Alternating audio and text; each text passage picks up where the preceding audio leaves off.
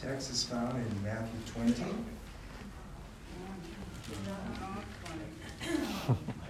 John? Who's testing you? You are paying attention. It's a good thing, Henry. John 20. So far, so good? 26, 29. There you go. My apologies. Okay. And after eight days, his disciples were again inside, and Thomas with them. Jesus came, the doors being shut, and stood in the midst and said, Peace to you. Then he said to Thomas, Reach your finger here. Look at my hands, and reach your hand here, and put it in my, into my side. Do not be unbelieving, but believing. And Thomas answered and said to him, My Lord and my God. Jesus said unto him, Thomas, because you have seen me, you have believed. Blessed are those who have not seen and yet have believed. Amen. God have blessing to this word. Amen. Happy Sabbath. Happy Sabbath. That was a good test, Matthew or John. I assure you it's John. Um, we'll be reading John chapter 20, or at least a part of it today, so I hope you all have your Bibles with you. Um, and uh, let's pray before we begin. Father, we, we come to you today and on a Sabbath day in, in hopes of seeing you and touching you, perceiving your presence with us. Even though we know that you have risen, and even though we know that your presence is always with us, um, Lord, we ask for a special blessing of faith and belief on this morning.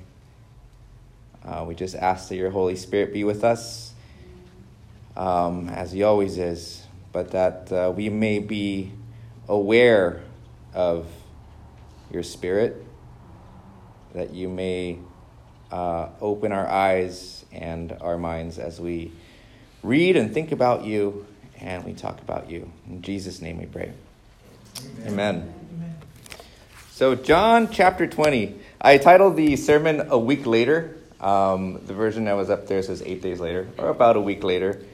And it is about a week later after Easter or resurrection. Um, so I thought, you know, this is, this is appropriate, right? Last Sabbath we had a, um, pastor talk about, you know, what was it? What happens on Monday? You know, and so, you know, we're, we're here a week later, right? And it's funny that John, specifically in his story of Jesus, makes it a point to tell us what's happening one week after uh, Jesus has been raised from the dead.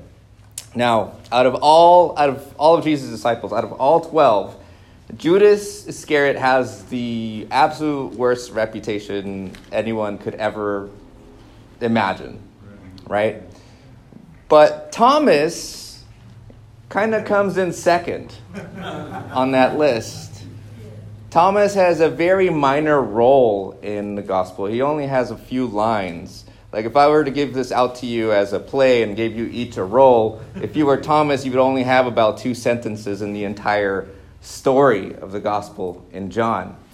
Um, so he, he kind of seems like a minor character, and he's always kind of in the background. Um, and he always gets a bad reputation. But I want us to take a closer look at Thomas because I think that maybe maybe we're being unfair to him in some ways uh, by giving him such a bad such a bad rap. Um, what I want you to do today, we, we're often asked to put ourselves in someone else's shoes. Like when we read the story we're asked to put ourselves in Peter's shoes, or put ourselves in, in, in, in John's shoes, or put ourselves in Mary Magdalene's shoes, or put ourselves in Martha's shoes. But I want to actually present this idea to you that Thomas is actually, thanks, Esther, that Thomas is actually putting himself in our shoes. Uh, but before we get ahead of ourselves, I'm going to turn to John chapter 20, verse, starting in verse 19.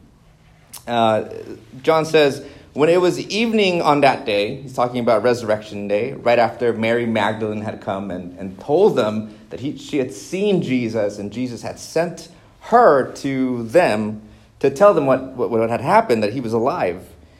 Um, on that first day of the week, the doors of the house where the disciples had met were locked for fear of the Jews. Jesus came and stood among them and said, Peace be with you. After he said this, he showed them his hands and his side. Then the disciples rejoiced when they saw the Lord. Jesus says to them, one more time. Again, he repeats it Peace be with you. As the Father has sent me, so I send you. When he had said this, he breathed on them and said to them, Receive the Holy Spirit. If you forgive the sins of any, they are forgiven them. And if you retain the sins of any, they are retained.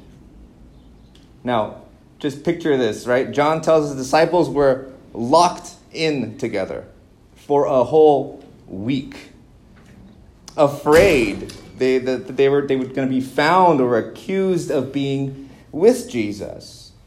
Fear had gripped them in such a way that even though Mary Magdalene had come in, probably in tears of joy, telling them about how she encountered Jesus outside the tomb, that these disciples, they, they, they still remained afraid and they still locked the doors and they still just sat together and didn't know what to do. It marks a huge, huge shift in the lives of these disciples. Right? What was normal and usual, it was no more. And it could be no more. The life that they once knew could now never be again. Before there can be a new normal, there is always a crisis. And in that middle, in the middle of that, that dark moment, in the middle of that crisis, in that middle of not knowing what to do and being overtaken by fear, suddenly Jesus shows up in the room. John says, even though the doors were locked, Jesus appears and he says, Peace be with you in their darkest moment, in their most desperate moment, Jesus arrives. But notice how he doesn't say, Do not fear. Instead, he says, Peace be with you. He doesn't call attention to what they're currently experiencing in that moment, that they're afraid, that they're scared. He doesn't say, Don't fear like when they say, you know, don't think about like the purple elephant and then you think about the purple elephant, but like instead he he he directs their attention to a to a in a different direction. He says, "Peace be with you." He's not looking at the source of their fear. He doesn't arrive to necessarily clear the way. He arrives and calls attention to his peace. But soon he lets them in on the second part, right? Jesus repeats. Twice he says it, peace be with you. But the second time he follows it with a, a bold statement. He says, As the Father has sent me, so I send you. Jesus is sending him out as the Father has sent him. To do what? To do what exactly? Right? See, disciples, the whole point of them following Jesus, the whole point of them doing all the things that Jesus had asked them to do, even when they didn't make sense, uh, the whole point of like being challenged into uh, somewhere outside of their comfort zones was so that they would become like Jesus and that they could do the things that Jesus was doing. And I think I said this before like the purpose of the rabbi disciple relationship was so that the disciples could themselves become teachers and they could do the things that the rabbi was doing. That's, that's the whole point of learning. In Matthew, Jesus says, right after he resurrects, uh, Matthew 28, it's the Great Commission. He says, Go therefore and make disciples of all nations, baptizing them in the name of the Father and of the Son and of the Holy Spirit, and teaching them to obey everything I have commanded you. And remember, I am with you always to the end of the age. He asks them to make disciples. He asks them to teach others what he taught them. He didn't, he didn't say go out and make converts, he said make disciples. Students who learn how to do what the teacher says or does. So, in sending them out, Jesus is saying that they are now to teach people to do what Jesus taught them. Everything Jesus had taught them about loving one another, about, about remaining in Christ, about the internal matters of the heart that must be redeemed, uh, about taking on Christ's yoke and his light burden, about loving their enemies. All of those things they were to pass on to the new disciples. So Jesus wants them to go out and do what he did. But doesn't Jesus see how scared they are? Right? Doesn't he see that they're locked away, that they are overcome by this fear? And he now wants to, to, to tell them to, to go out there after what just happened to him. Like they just, it's been a week since they saw him or they, they heard of, of what happened or they saw him get arrested and they, and they knew that he had died. They knew the way that he died. It's a week later and, and Jesus has, he's bold enough to tell them, okay, now, now it's your turn. now you go, right? Here's open the door and push him out, essentially, right? Like, go. It's not very comforting it's not the Jesus that I would want to encounter at that moment. He's not there to say, it's okay, guys, like, you know, I know that happened, but now I'm here and everything is going to be fine. That's, that's not what he's doing. He's saying, I'm here, it's your turn. And that's kind of a shock to the system, right? But as he tells them this thing, John says that Jesus breathes on them and he says, Receive the Holy Spirit. Now, Luke tells us in the book of Acts of when the Holy Spirit arrives in power at Pentecost.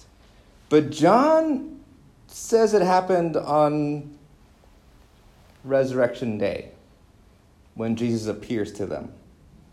Right? Jesus breathes his spirit into his disciples. Uh, they would need this spirit. They would need the comforter, the, the guide, the holy presence of God with them to do what Jesus did. But Thomas, right? That's where it comes in. But Thomas, who was called the twin, because I'm assuming he has a twin, he's one of the twelve but he wasn't there when Jesus came. So the other disciples have to tell him. They say, "We have seen the Lord," but he but Thomas said to them, "Unless I see the marks of the nails in his hands and put my finger in the marks uh, of the nails uh, uh on my hand in his side, I will not believe." Um, Ellen White says of Thomas that Thomas had been most unreasonable in dictating the conditions of his faith. But Jesus, by his generous love and consideration, broke down all barriers when he asked him to touch his body, the scars in his hands and his side. The question is was Thomas being unreasonable, really? I think I, I'd like to disagree with that. I don't think Thomas was being unreasonable in my perspective. I think he was being just as reasonable as any of the other disciples were. Jesus had shown up, and it was only after they all saw his hands and his side that they believed. And then they, they, they celebrated it. Before that, they all doubted Mary. Matthew tells us that Mary had come and told them about it, and they were all like, I don't, I don't know. It's just, it's just one of you, and there's like, what, 11 of us. You know, can we really trust you? You were probably like overwhelmed with emotions. You were crying. Can we really trust the witness of a woman? Um, all of these things are happening in this story. Interesting that Jesus chooses Mary to be the first person to tell the disciples the good news, right? Right. So they all doubt it. They're all on the same boat. I think we have a lot to learn about the way that Jesus approaches Thomas's doubt, right? Because I think in our society, we're overflowing with doubt and cynicism about Jesus and those, quote, pesky Christians. Our initial reaction to people who question the existence of God or Jesus is to normally we're offended by it. But this isn't what Jesus does. He doesn't argue with them, right? When Jesus approaches Thomas, we see that the proof is in the body. Jesus does not argue, he simply shows up. When Jesus says to his disciples, As the Father has sent me, I now send you. It's as if he's saying, There's only one of me. I can't be everywhere. I can't prove myself to everyone in the world. But I send you out now. You are the proof. When those who doubt ask for proof, don't be offended, but rather, if they don't believe, provide them with the love, the healing, the food that Jesus gives you because the proof is the body. A friend said last night, I was talking to him about this story. He says, The older I get, the more I realize that I need to question myself more than I question God. We often look at things that are going on around the world and we think, God, if you're so good, why is this happening? Or we look at our own lives and the things that maybe we have to deal with, and we're like, well, God, if you're really taking care of me, why is this happening? Or, you know, there's so, there's so much hunger or poverty in the world. Why, God? Why, why are you allowing these, to hap- these things to happen? And we fall into doubt of whether or not God even exists. But he says, as I get older, I've learned to question myself more. Because if I really think about it, if I ask the question, what if the, the question was reversed, right? What if God asked me, all of this is happening around you, what are you doing about it? If there's hunger and poverty and, and, and people need uh, comfort and they need, they need people around them, why are you not doing something about that? Why are you not working for peace or for justice or for truth or for wisdom or for love? Why are you not moving? Right? We give Thomas such a bad reputation for not believing that Jesus had risen from the grave. But we forget that the disciples didn't just tell him that Jesus had risen from the grave, they also told him that they were to go out and do what Jesus had been doing. That, that as the Father has sent Jesus to them, that they were, they were now being sent out. And, and so it's like a double doubt. Okay, maybe maybe Jesus did, did resurrect, right? He had some time to think about this. He had about a week. What if Jesus really did resurrect? Everybody's telling me this. Okay, maybe. But the second part, uh, did he really say that? Did he really mean that? I don't know if that's what, what he really meant.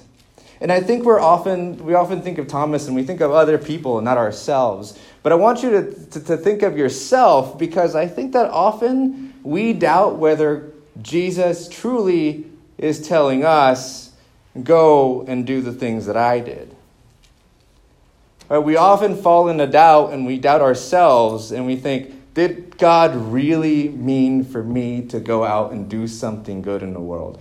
Did God really mean like this is this is the thing that we're supposed to do as Christians? Did God really mean that, that what He wants me to do is go out and, and, and feed the hungry or, or, or care for those who are suffering or, or, or, or be there for somebody else? That, did, did He really mean those things?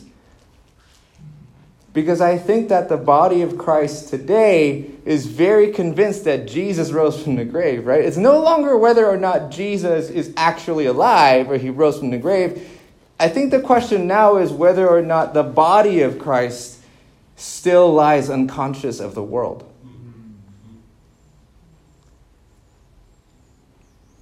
A week later, where are you? A week later, are you still huddled together and not going outside the boundaries of what you know as safe? Right? Um, I think that's, that's what I doubt sometimes. When I'm out, when I, when I feel that conviction, when I feel like the Spirit telling me, like, okay, go and do this one thing right? I don't feel I don't feel doubt when someone asks me, "Okay, Henry, can you preach next Sabbath?" I don't feel a doubt or teaching or going to church. I feel doubt when someone says, when someone, the Spirit says, um, have, have you checked on your neighbor? Like, do you think they're doing okay? I feel doubt when, you know, maybe I think my coworker is dealing with something difficult and it's like, should I really like, you know, come alongside them?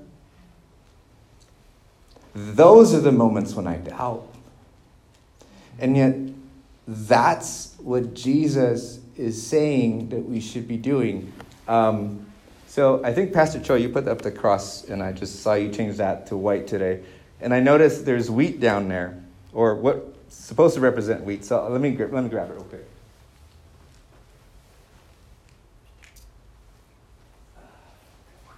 So Jesus in the book of John says, "I am the bread of life." And in John chapter 12 verse 24, Jesus says, "Unless a grain of wheat falls to the ground and dies, it will only remain a single grain of wheat. But if it falls to the ground and dies, it will produce many. So I want you to see this. Jesus was just one.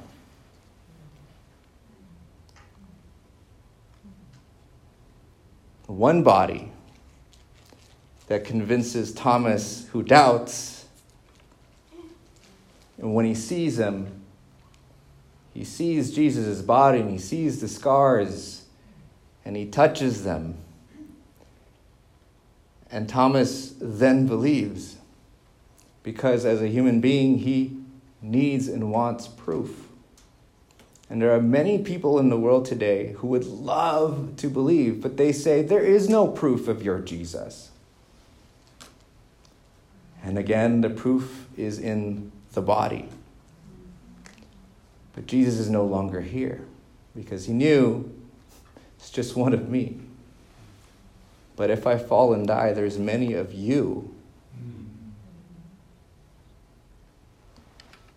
And so the call to be Christian isn't necessarily to believe a certain way. There are many Christians in the world, and we have slightly different beliefs, even in the Adventist church. But that's not the point. Jesus is saying, Go and do what I taught you to do, and go and teach others what I taught you. And do not doubt, but believe, for I am with you until the end of the age. Amen. And so when Jesus died, we think of it, died, rose again, went to heaven, we think of it as a bad thing because we no longer get to experience Jesus. We no longer get to hear him or see him in our lives. And yet, it's that, that happening causes us, causes us to truly live. Right? The song, uh, What a Wonderful Cross, uh, is it, uh, bids me come and die that I may truly live. And so each one of us is like this wheat, and each one of us will have scars of our own that have been healed by God Himself. And it is these scars in the body that prove to the world that Jesus actually rose from the grave. Amen. So you and I are part of this body, this body of Christ. And we think of it, sometimes we're not perfect, sometimes we, we have, there's scars here, there's holes here. Sometimes we'll look at the story and we say, there's, there's holes here. The story is, there's stuff missing. But it is, it is those wounds and it is those scars that you carry that are healed or that are healing, that, that you've come to Christ to, to, to receive healing and redemption. It is those very things that convince people that Jesus actually truly was raised from the grave. It is when we grow and produce fruit that we do what Jesus asked us to do. And so today, I, I, I know that. Well, this last week, I just keep thinking to myself, like, do I actually truly believe that Jesus was raised from the grave? Like, is that, like, is that not just, you know, something I memorized in church, but like, do I actually truly believe it? And, and it's, it's something that challenges our faith. And yet, Jesus says, Come, touch, see, look, feel. Now go and do what I asked you to do. And each one of us has that calling on our lives. Each of us doubts for different reasons. But don't forget that the proof is the body. The proof has always been the body. Amen. Let's all stand as we sing our closing hymn.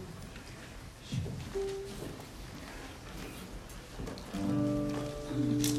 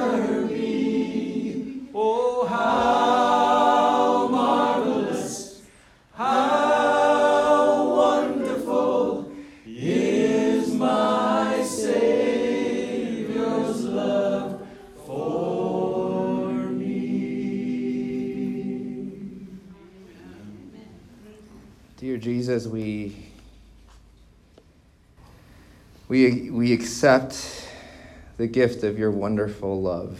Amen. And we ask that it works to build in us the courageous spirit that you have desired to find within each of us, that we may do as you ask. In Jesus' name, amen. Amen.